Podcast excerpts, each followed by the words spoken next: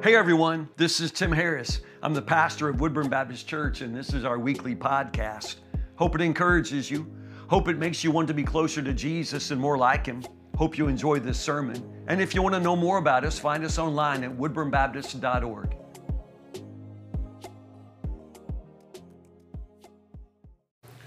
Once more, good morning, everybody. Open your Bibles to Luke chapter 15. I recognize that some of you didn't know the story of the uh, youth and music guy who didn't wear socks. So just you don't have to know the whole story, but let me just show you how that turned out, y'all. Check it out. Yeah, absolutely. Yeah. Scott and I didn't even talk. Yeah, but uh, yeah, so, yeah. If Miss Mallory were here, I'd walk on her table too and just show y'all uh, exactly how it works. Um, yeah, y'all have taught me a lot of things, but you didn't, you didn't, uh, you didn't teach me hosiery uh, for sure. Uh, but I've learned so many good things from this congregation. I'm blessed uh, not just to be your pastor, but to be a child, a son of this congregation. You have taught me to love the Lord. You have taught me to love the Word. Uh, I've always believed that good listeners make good preachers, and you have listened to me into being a better preacher every Sunday, and I thank you for that so much. I've learned generosity from you, I've just learned kindness from you. Uh, I am forever uh, marked and influenced and blessed to be uh, a, a, man of Woodburn Baptist Church. I love you guys so much. Um, Luke chapter 15. There are definitely many, many things that we have to celebrate today, and I want to talk about the things that perhaps only happen here at Woodburn. Um, there are some things that only seem to happen in movies. I would say that. I like movies. I watch a lot of movies.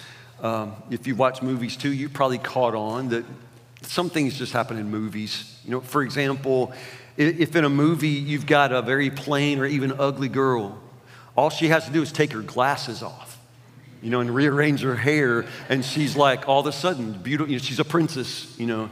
Uh, same thing, Superman, same way. He's got his glasses on, you know, but then he takes his glasses off. He's like, whoa, Superman. Uh, that's just in movies, you guys, if you don't know that. that. That's not real life. In movies, you can be sitting in your bedroom, turn out all the lights, at night, and you could still see everything perfectly clearly, but it'll all be blue. You know, in movies, just in movies. In movies, if there's a bomb, conveniently, there will always be a large red countdown timer so that everybody knows exactly how many seconds are left before the world ends. You know, that's only in movies. I don't really think bombs work that way. Also, in movies, if you're in your high school, you can start singing and dancing in the hallways, and everybody will jump in. Everybody will join you. Yeah, I, you should know that's just in movies. That's not going to work that way at your high school. I, I promise you that. Some things only happen in movies. And I would say some things only happen at Woodburn, Woodburn Baptist Church, this church. As a person who spent most of his life here, I think I'm qualified to speak to this. But also, I may not be, because this is really the only church I've known most of my life. I, I, can't say what happens in other churches. I've never been really in another church, I've never pastored another church. This is it, Woodburn, your home. So, yeah, I know a lot of things that have happened here. I can't really say whether or not they happen other places. I haven't been that many other places, but I can tell you some things that I bet only happen here. In 1929, genuine revival. I don't mean just a series of meetings. In 1929, Woodburn Baptist Church had a genuine revival that went on for weeks. It just kept going. Now, I know you're thinking, yeah, but Pastor, way back in that day, you know, you know, we're busy now. People are busy these days, and we couldn't do that. Yeah, you really think you're busier than your great great grandmother? She had to make her own soap. I mean, she did. Their lives were much harder. They had much more work to do. And, and if their work didn't get done, there were things that just could not have happened. Don't tell me that you know, you're busier. You just watched a whole season of Gilmore Girls last week. I mean, no, no, no. It's not busyness that sets us apart from our parents in the faith, parents in the church.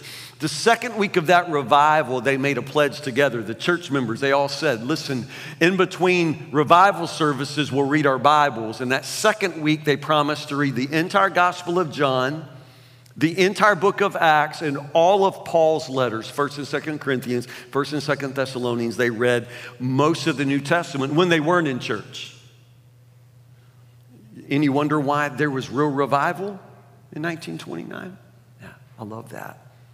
I love the way this church loves the word.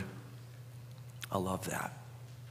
In the Great Depression, Woodburn Baptist Church called a special business meeting to discuss finances. Times were really hard. And Woodburn was a missions giving church, but times were really hard. They gathered to talk about their missions giving in a time of incredible financial hardship. Y'all know what they did? In the middle of the Great Depression, Woodburn Baptist Church talked about how hard times were and then decided to double their missions giving. In the Depression, they doubled it. Now, that's not how most you know, churches would calculate finances. When times are hard, you cut back, but that's what Woodburn said. Other people, they're going to be likely cutting back, but let's double up. Yeah, that, that kind of generosity, I, I, I love that. If you've raised children in this congregation, this church family in the last 25 years or so, probably I would say this happened in your house and only because of Woodburn. At some point, uh, at a regular supper table, again, if your kids have come to our church for any amount of time, in a regular meal at your house, you had a kid at your table take bread and lift it up high in the air like this. You know, it may have been a ham sandwich. You know, if they pick it up, tear it like this. Why'd they do that? Yeah, Lord's Supper. It's how we do the Lord's Supper here. Your kids see that. They've been breaking bread in the air now for their whole life. Yeah. But because of Woodburn, yeah, I, there's one thing I guarantee you only happened here. This happened probably, I don't know, early, t- right around 2000. It happened in this room, so I know it was after the year 2000. On a Sunday morning, a man in our congregation was bitten on the arm by a live kangaroo. It drew blood. Yeah, in this house, in this church. I was here. Anybody else remember that day? Well, Chip, you look so puzzled. Yeah, he lived. Dude, he lived. Yeah. Yeah. Yeah, I'll tell you, I have to tell you, that, that's a real story. I'll have to tell you all that story in a little bit. I'm just saying there are certain things that only happen at Woodburn kangaroos and uh, uh, doubling the missions giving. Some things that are unique to us, and I think we have a lot to celebrate, a lot to praise God for. But I just want to call you back to Scripture today to Luke chapter 15 and let us remind one another the one thing most worth celebrating. Luke chapter 15, verse 1. You there? Read it with me.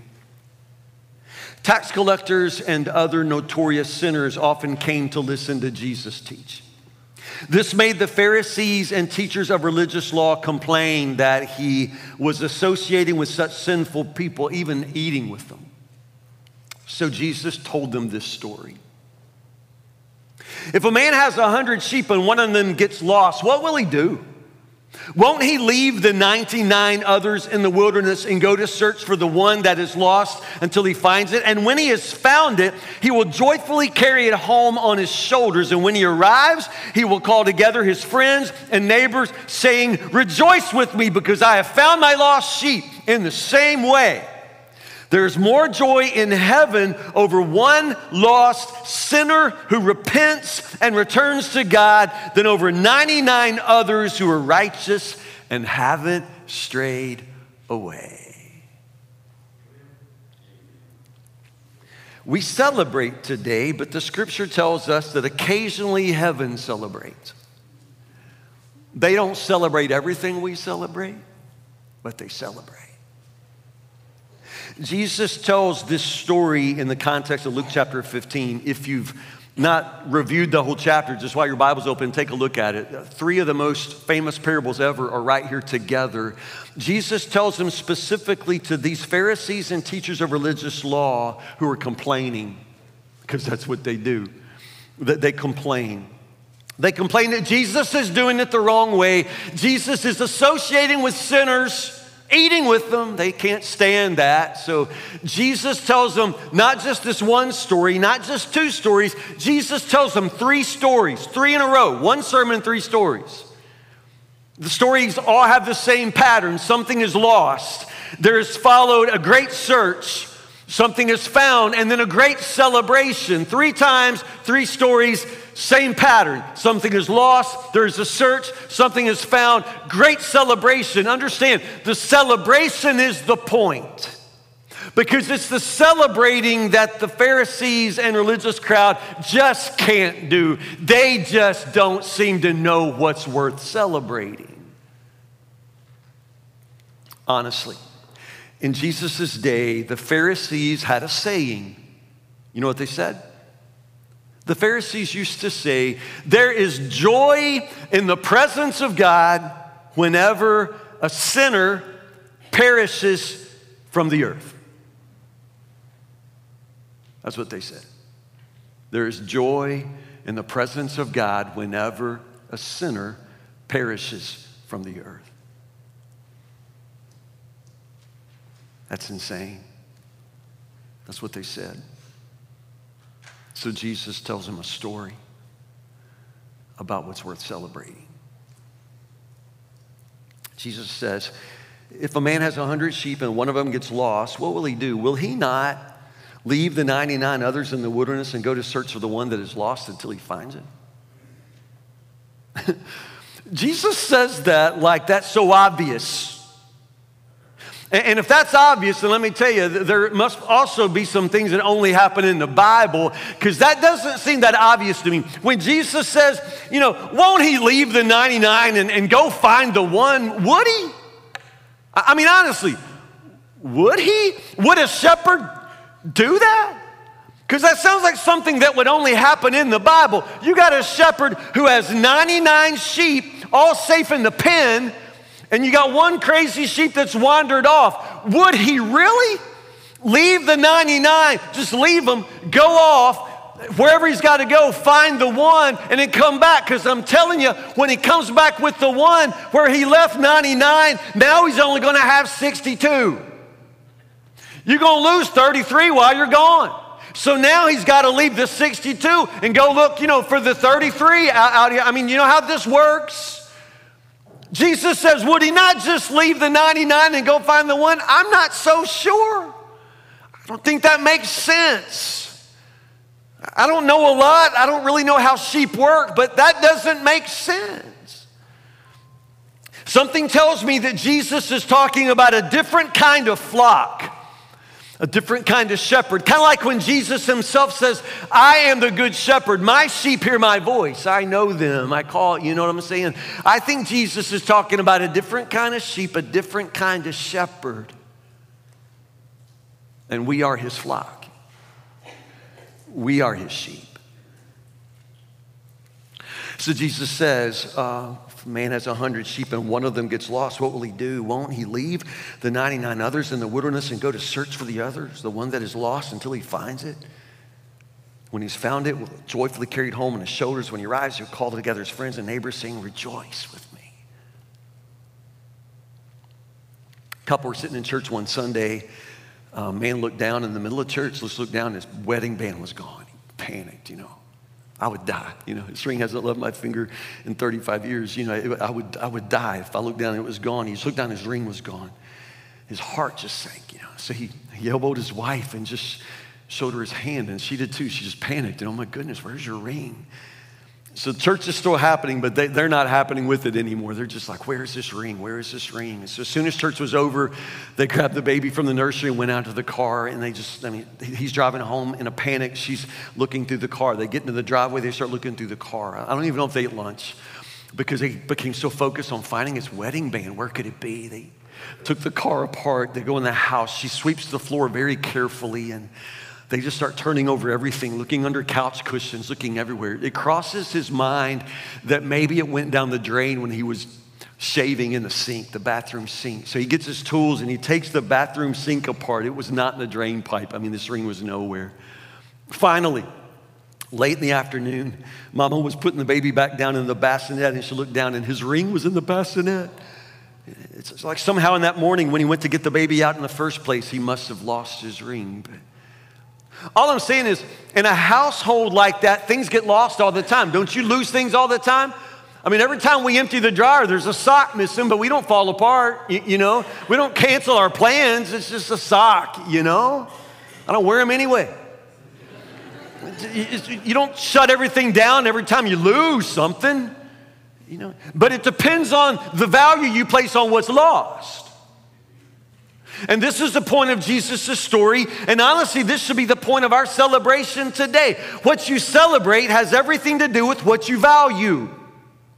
And this passage is intended to remind us what is valuable in heaven's economy, in Jesus' way of looking at the world, what really matters. And as it turns out, what matters more than anything else, more than anything in the whole world, is the soul. One single soul matters more than anything else. If a man had 99 sheep and one was missing, would he not leave them and go look for the one? But he's got 99. You know, you and I should relate to the 99 because we are the 99. We are the 99 sheep, safe and secure in the pen. We're all in our place and we're good sheep. It would not even cross our minds to wander. We ain't leaving this pen, you know?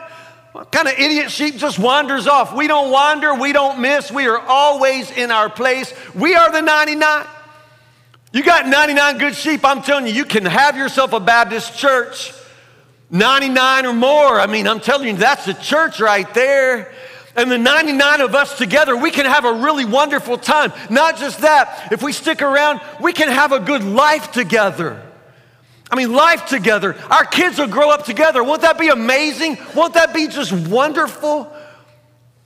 You'll give your kids hand me downs to my kid. We never bought clothes in this church. Our kid wore Spencer Jenkins's clothes. We never bought clothes till we moved to Louisville. All of a sudden, it's like, where we going? What are we going to wear? What's our kid going to wear? And I'm telling you, just grow up in a church. You, you have your church friends. It's an amazing thing. Taught us everything. Me and Casey, you taught us how to cook. You've taught me how to change oil in the car. This, I mean, church has taught me everything. I love you all. I love everything we do. I love our life. I love sending kids to camp in the summer. I love vacation Bible school. Bible school Kool Aid is the only place Kool Aid tastes good. But oh my goodness, Kool Aid and cookies at Bible school, that's the best snacks you'll ever have. It's Bible school. I love Bible school. I love Sunday mornings. I love every song we sing because I don't care about the music. I love the Lord and I love you. Just sing them all as far as I'm concerned. I just love being with you. I get here early on Sunday morning. I'm here at 7 o'clock most Sunday mornings. I'm not the first one here, but I'm usually the last one to leave. I'm usually the last one to leave, which means I turn out all the lights. I turn out the ladies' restroom light. It is the most terrifying thing I do every week because I don't know. I don't know. I don't want to walk in on your mama, you know, in the, in the, in the bathroom. So I'll knock. Like I'm the only one. This whole church is dark, but I'll just knock. Like, hello. And I still don't open the door. I'm not going, I am not going in there. Although I do know it's nice in there. It's a whole lot nicer than the men's room. I have noticed that. Y'all got potpourri, like fancy lights, you know? Are crack houses with better bathrooms than our men are going to, but man, y'all got, man, the ladies' restroom is nice, but I ain't going in there. I just crack the door and reach in and just like, you know, get the, get the lights. But I do that. Y'all can help me out if the last one out would just turn the lights out, you know, Sundays, make, make that a part of your plan. I love this church. I love everything about this church. We're the 99. And it's easy to fall in love with each other and start to think that it's all about us. And there are moments in our church's history when we are tempted to think it's about us, that it's about these things our being together, our kids growing up, the carpet, the building, the food, the songs. None of this is why we're here. The 99 aren't here so that we can have ourselves a good life together, so that we can put on a music show that potluck. I'm telling you, we may celebrate many things today, and they're good things, and they're worth celebrating. My heart is glad today, I promise, but be careful. We can forget the only one thing that we're here for.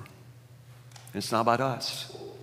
It's not for the 99. The shepherd always, always has a heart that's going out after the one. We're not here for us, we're here for the lost. We're here for the ones that aren't here. Everything we do is for them. If we forget that, we have forgotten the only reason God has planted our church here in the first place. It's for the lost. The only thing with real value is a person's soul. Pastor started a new habit. He didn't mean to start a new habit. He just one day on his way to church on Sunday morning, he stopped in Minute Mart and got coffee. Coffee wasn't good, but it was cheap.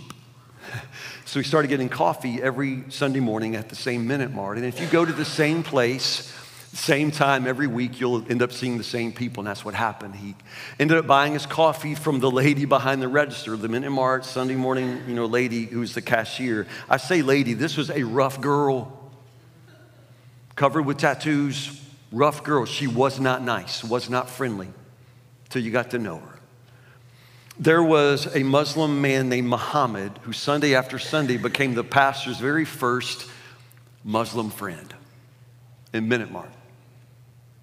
And there was an older man named Stu, and Stu was just that guy that hung out at Minute Mart Sunday, Monday, Tuesday, Wednesday. Stu was always at Minute Mart.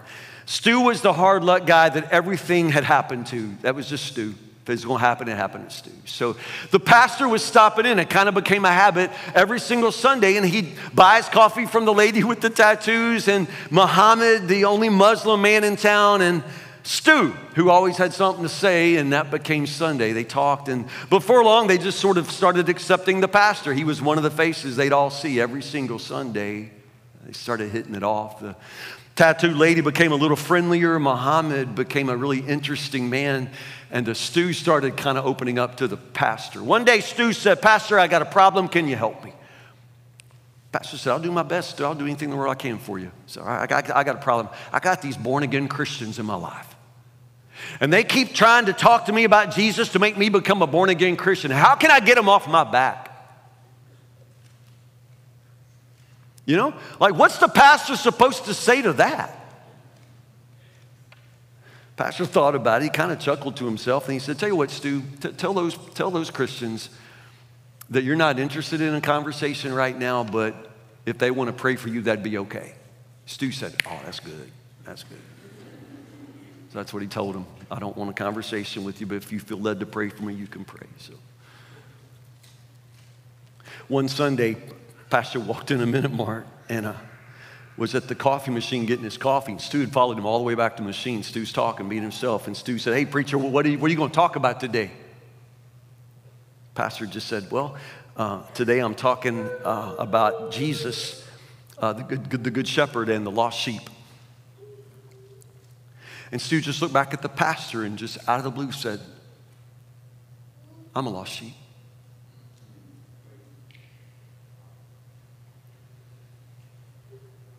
I'm a lost sheep. Do you know any lost sheep? Do you? Do you know any lost sheep? Because they are why we are here. There may be many, many things we could celebrate out of our church's history many great moments in the past, many great glad parts of our life together, but the scripture says that there's only one thing that could happen down here with us that will be so great in heaven's eyes that heaven joins the celebration. Heaven's not necessarily celebrating our 156 years in the scope of eternity, that's not a really impressive span of time. The fact that I've been your pastor 26 years, with or without hosiery, heaven doesn't care. There were good pastors before me, there'll be good pastors after me. It's not what we celebrate. Oh, we can switch up the music, we can have a potluck, we can do all sorts of things, and all of these things are good things. But there's only one thing that we could do down here today that would cause all of heaven to join the celebration. Do you know what that is? One lost person comes home to the shepherd because of us. All of heaven would join the celebration then. Of all the things to celebrate at Woodburn, let's just make sure that we remember that the greatest thing ever, the lost folks that have come to know Jesus in this house, in this church. Remember that and remember that you were once the lost sheep. You were the lost one once. You should remember that. You should always try to remember where you were when the shepherd found you. You should remember with gratitude all those people who pointed you to the shepherd and carried you and helped you uh, get on your feet. You should remember them with lots of gratitude, and you should do for others what they have done for you. We've been here 156 years. My brain can't even wrap around the number. Lots of things to celebrate. Lord knows. And Lord knows. There's nothing in the world worth celebrating like one soul coming to Jesus. I pray it happens today. Maybe you're the one. Pray with me.